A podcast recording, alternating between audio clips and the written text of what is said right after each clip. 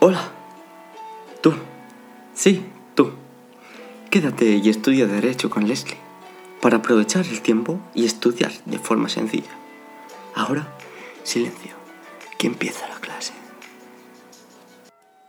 Hola, buenas. La clase de hoy será dedicada a teoría del derecho. Quiero aclarar que las clases de teoría del derecho están basadas en mi asistencia a clase y los apuntes que fueron suministrados por Consuelo Martínez Ciclona, aparte de diversas fuentes de otras universidades como puede ser la UNED. Ahora sí, comencemos. En la clase de hoy veremos los siguientes puntos. Primero, de la ley a la norma. Segundo, diferencias entre legislación autónoma y heterónima. Y tercero, la imperatividad de las normas jurídicas. Ahora sí, comencemos con la primera parte de la clase del día de hoy. Primero, de la ley a la norma. El término ley aparece como un término tradicional durante un periodo de tiempo. Esa tradición lleva a que se le dé más importancia y prevalencia al derecho escrito sobre el derecho no escrito. Según el derecho griego, hay unas normas no escritas que nacen de forma natural con el hombre. Cicerón pensaba que el derecho natural es el que forma parte de cada persona, pues la naturaleza nos hace a todos libres, iguales y racionales. Cito, el derecho a tener derechos nace de otro derecho. Este derecho es la ciudadanía. Cicerón relaciona la aparición de la tiranía con la aparición de la sociedad. Junto al concepto de ius nature aparece el concepto de ley, que implica una cierta relación donde son importantes dos cosas, la finalidad y por otro lado una medida reguladora. La ley es un instrumento racionalista que deriva de la razón que se impone sobre voluntad. Ahora veremos los puntos de vista de Santo Tomás, de Smith y de Kelsen. Según Santo Tomás, la ley es una ordenación de la razón dirigida al bien común y promulgada por el que tiene a su cargo el gobierno de la modernidad. Se habla de la ley de la ordenación racional que está dirigida al bien común y esto implicaba el bien con el carácter moral, más que con el carácter jurídico, y era promulgada por el dirigente de la comunidad, es decir, el gobernante. Hay una separación entre la ley promulgada, que es la que da el gobernante y que ha de ser respetada, y la ley eterna y natural, que no es promulgada, pero que le obligan por instinto o por moral. Santo Tomás se refiere a que todos nos regimos por las leyes que vemos recogidas en códigos y en la Constitución y también tenemos otra ley que es la ley natural, que no está recogida en ningún sitio, pero que nosotros la seguimos porque nos obligan nuestro instinto, nuestra moral. Por ejemplo, en el código no está recogido que si alguien te presta un bolígrafo tengas que devolvérselo si no hay ningún contrato de por medio. Sin embargo, tú sabes que está mal que cuando una persona te deje un bolígrafo porque confía en ti, tú no se lo devuelvas. Ahora sí, continuemos. Cuando la voluntad sustituye a la racionalidad, aparece la normatividad, es decir, la norma jurídica, pasando así de la ley a la norma. Esto no supone un mero cambio terminológico, sino que supone una radical transformación del entendimiento del derecho como principio de regulación social. Supone una ruptura con el pasado y un interés centrado en la ley concreta, es decir, la norma. Este cambio sucede en el siglo XIX, influido por el pensamiento kantiano para el cual la ley opera en el ámbito de la causalidad física. Y la norma, por el contrario, actúa en el ámbito del deber ser. El primero en hablar del Estado es Maquiavelo, a principios del siglo XVI, y marca el siglo XVI y el XVII. Es a partir de Hobbes que el Estado se constituye sobre bases absolutas, debido a Dios.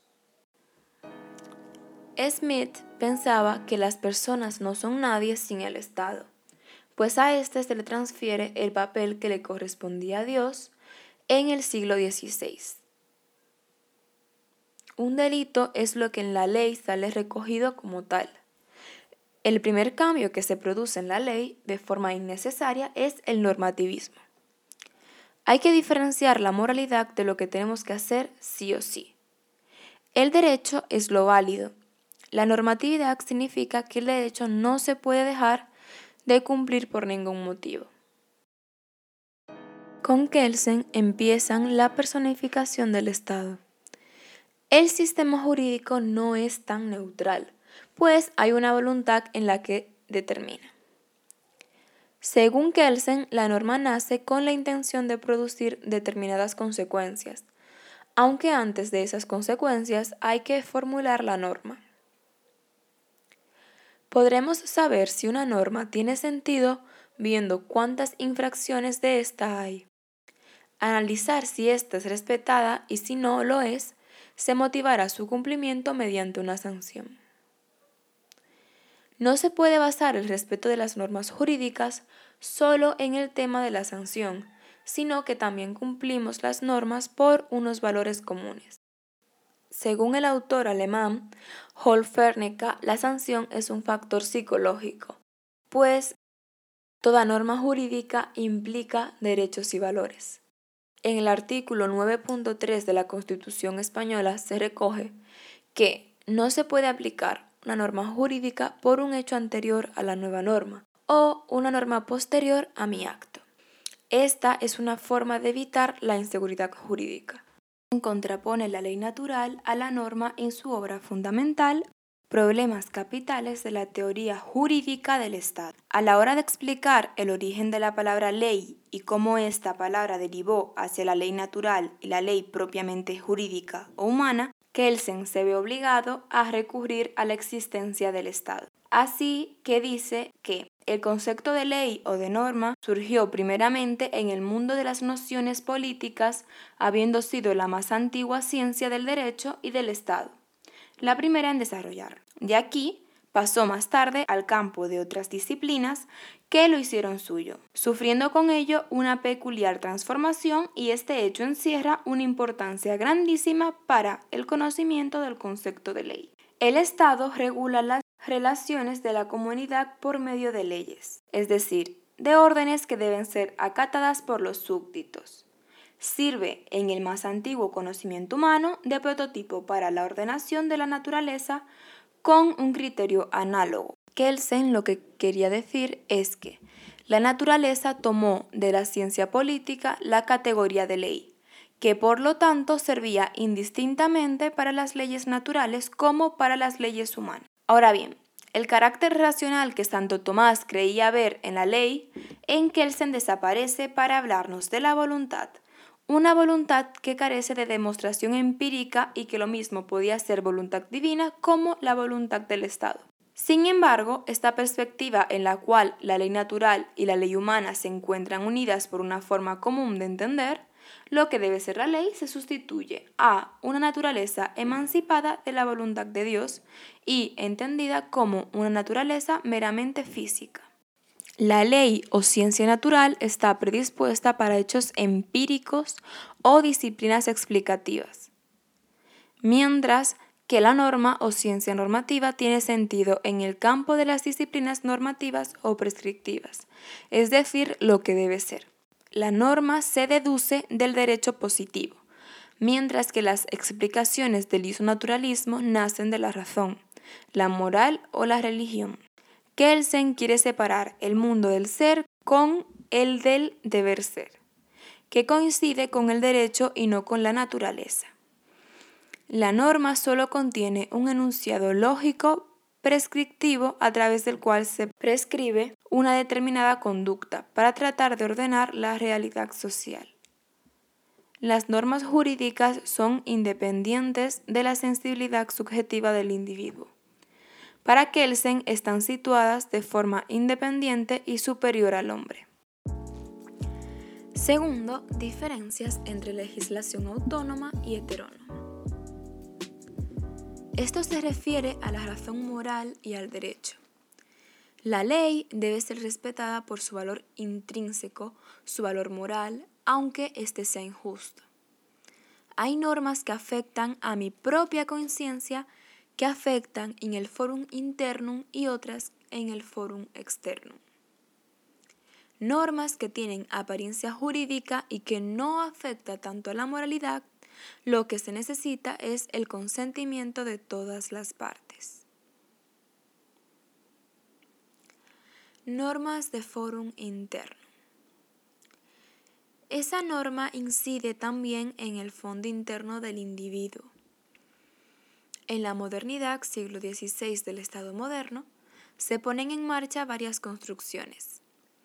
Maquiavelo hace una ruptura entre ética y política.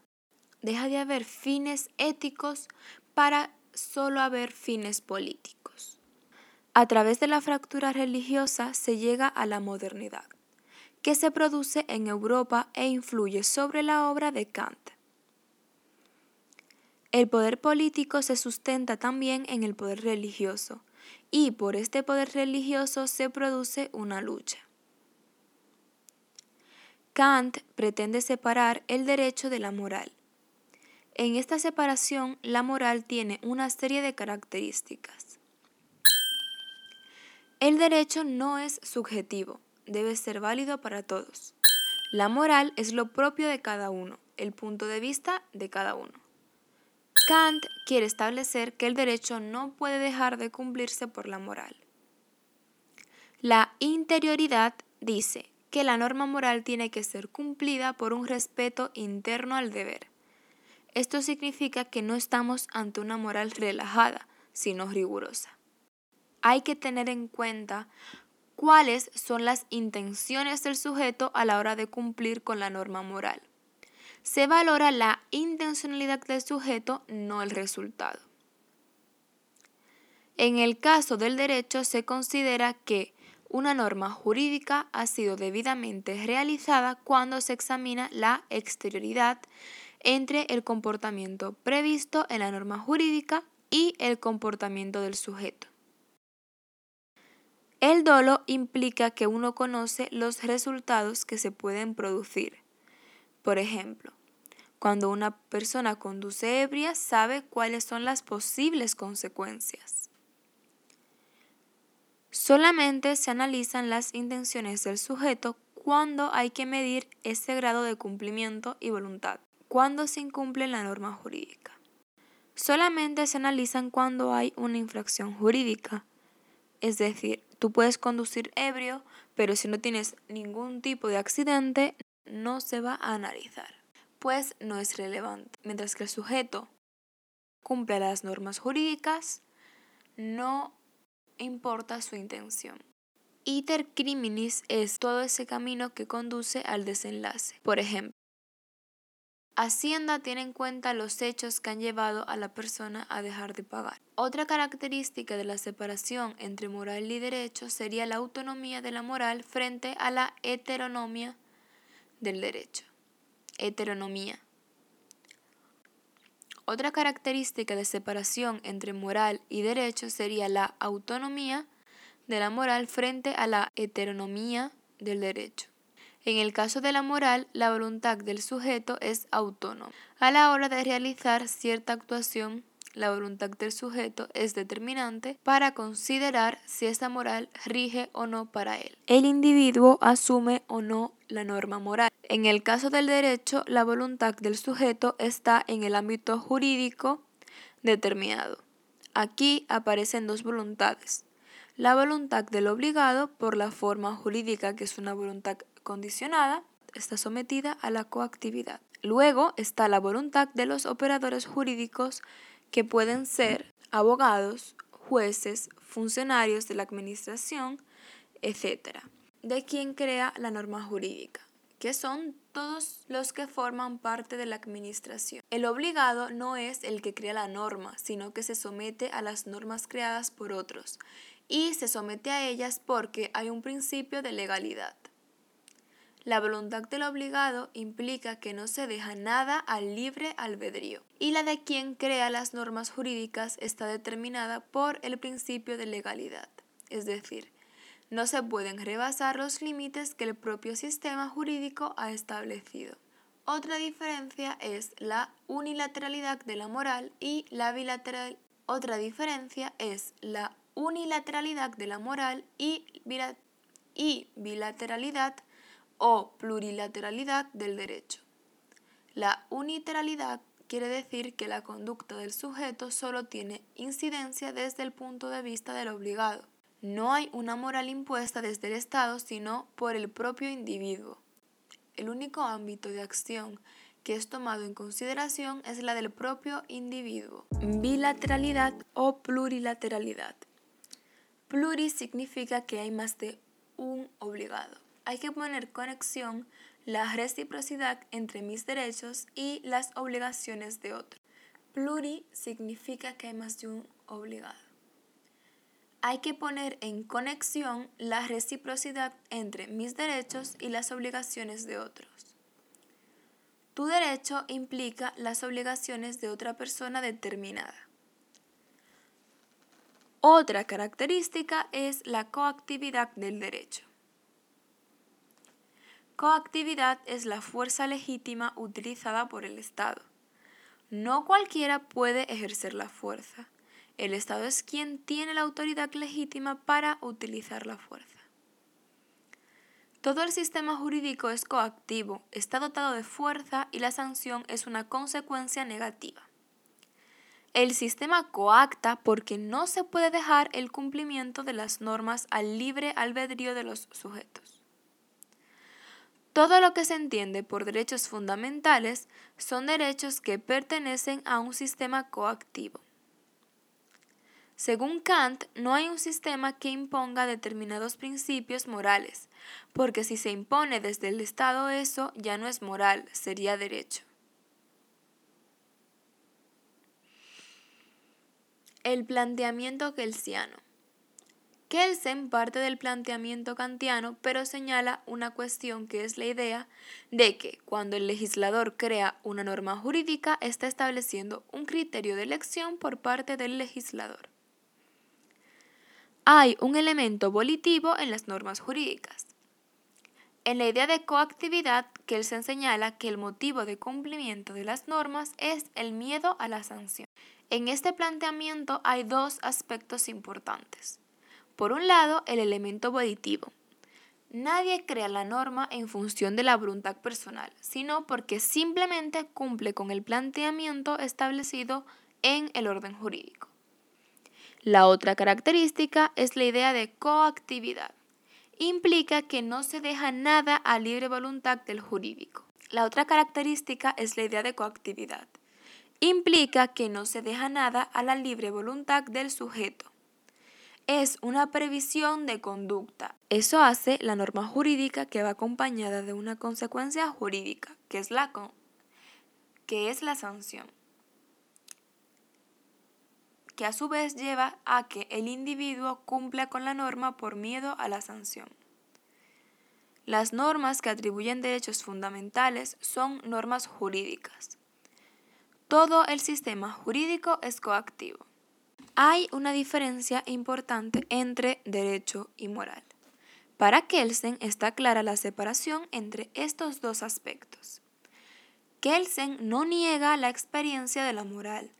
Lo que duda es que esos criterios morales que son subjetivos tengan que revertir sobre el cumplimiento de las normas jurídicas. Él duda de que cada individuo o grupo de individuos tiene su propio conjunto de valores pues él plantea que no hay una moral única y por eso no se puede dejar de cumplir la norma por la moral. Si pasase lo contrario, algunos individuos cumplirían la norma y otros no según su moral. Habermas tiene dos ideas fundamentales para entender el sentido de esta separación. Habermas es un crítico con la idea de estado de bienestar, ley fundamental de Bonn la idea de Estado social del derecho habla de derechos de carácter social y cultural, en los que cualquiera pueda disfrutar de estos derechos. De aquí se acuña la expresión de estado de bienestar. Habermas critica este sistema de estado de bienestar sobre resolver primero el problema de la crisis económica. La democracia deliberativa o acción comunicativa, la idea es objeto de ese debate. Al debate público no puedes llevar principios morales porque eso depende de cada uno. Hay que desconstruir el lenguaje. Haber, Habermas decía que al lenguaje político no podíamos llevar cosas ajenas a ese debate. La democracia deliberativa implica solidaridad con los resultados. La democracia deliberativa implica solidaridad con los resultados. Tercero, imperatividad de las normas jurídicas. Podemos hablar de la obligatoriedad de las normas jurídicas o de la imperatividad de las mismas, pero los términos no sirven para esconder el fundamento de la norma jurídica un fundamento que hace que se genere una obediencia al mandato contenido en la propia norma. Encontrar el fundamento de la obligatoriedad de la norma en un punto más allá de la mera formulación prescriptivo-sancionadora que la norma conlleva, puede representar una búsqueda infructuosa, porque recordemos que se trata de hacernos pensar que la norma es jurídica con independencia de su contenido, en tanto tiene una cierta forma de ser representada o en tanto procede del mecanismo por el cual hemos convertido el poder en derecho. También habría que matizar que una cosa es el fundamento por el cual se justifica la norma, que nos conduce a la legitimidad de la misma, y otra bien diferente es la obligatoriedad de la norma, que implica lo que nos lleva a otra cuestión como es la fuerza la coerción que conlleva la misma norma. Según Kelsen, el derecho es quien organiza la fuerza en una sociedad concreta, quien autoriza que alguien utilice legítimamente la fuerza para imponer una sanción. Esa utilización de la fuerza no podría sustentarse si no estuviéramos considerando el derecho como una técnica o un proceso determinado. La imperatividad es la obligación objetiva, mientras que la coactividad hace referencia a la sanción. Es Austin quien ha llevado a la confusión entre estos dos conceptos, que son bien diferentes. Para Austin, el deber y la obligación se puede definir acudiendo a la noción de sanción o mal que se amenaza infligir, por parte de quien manda, de quien crea el deber ser respecto de aquel que incumple la norma.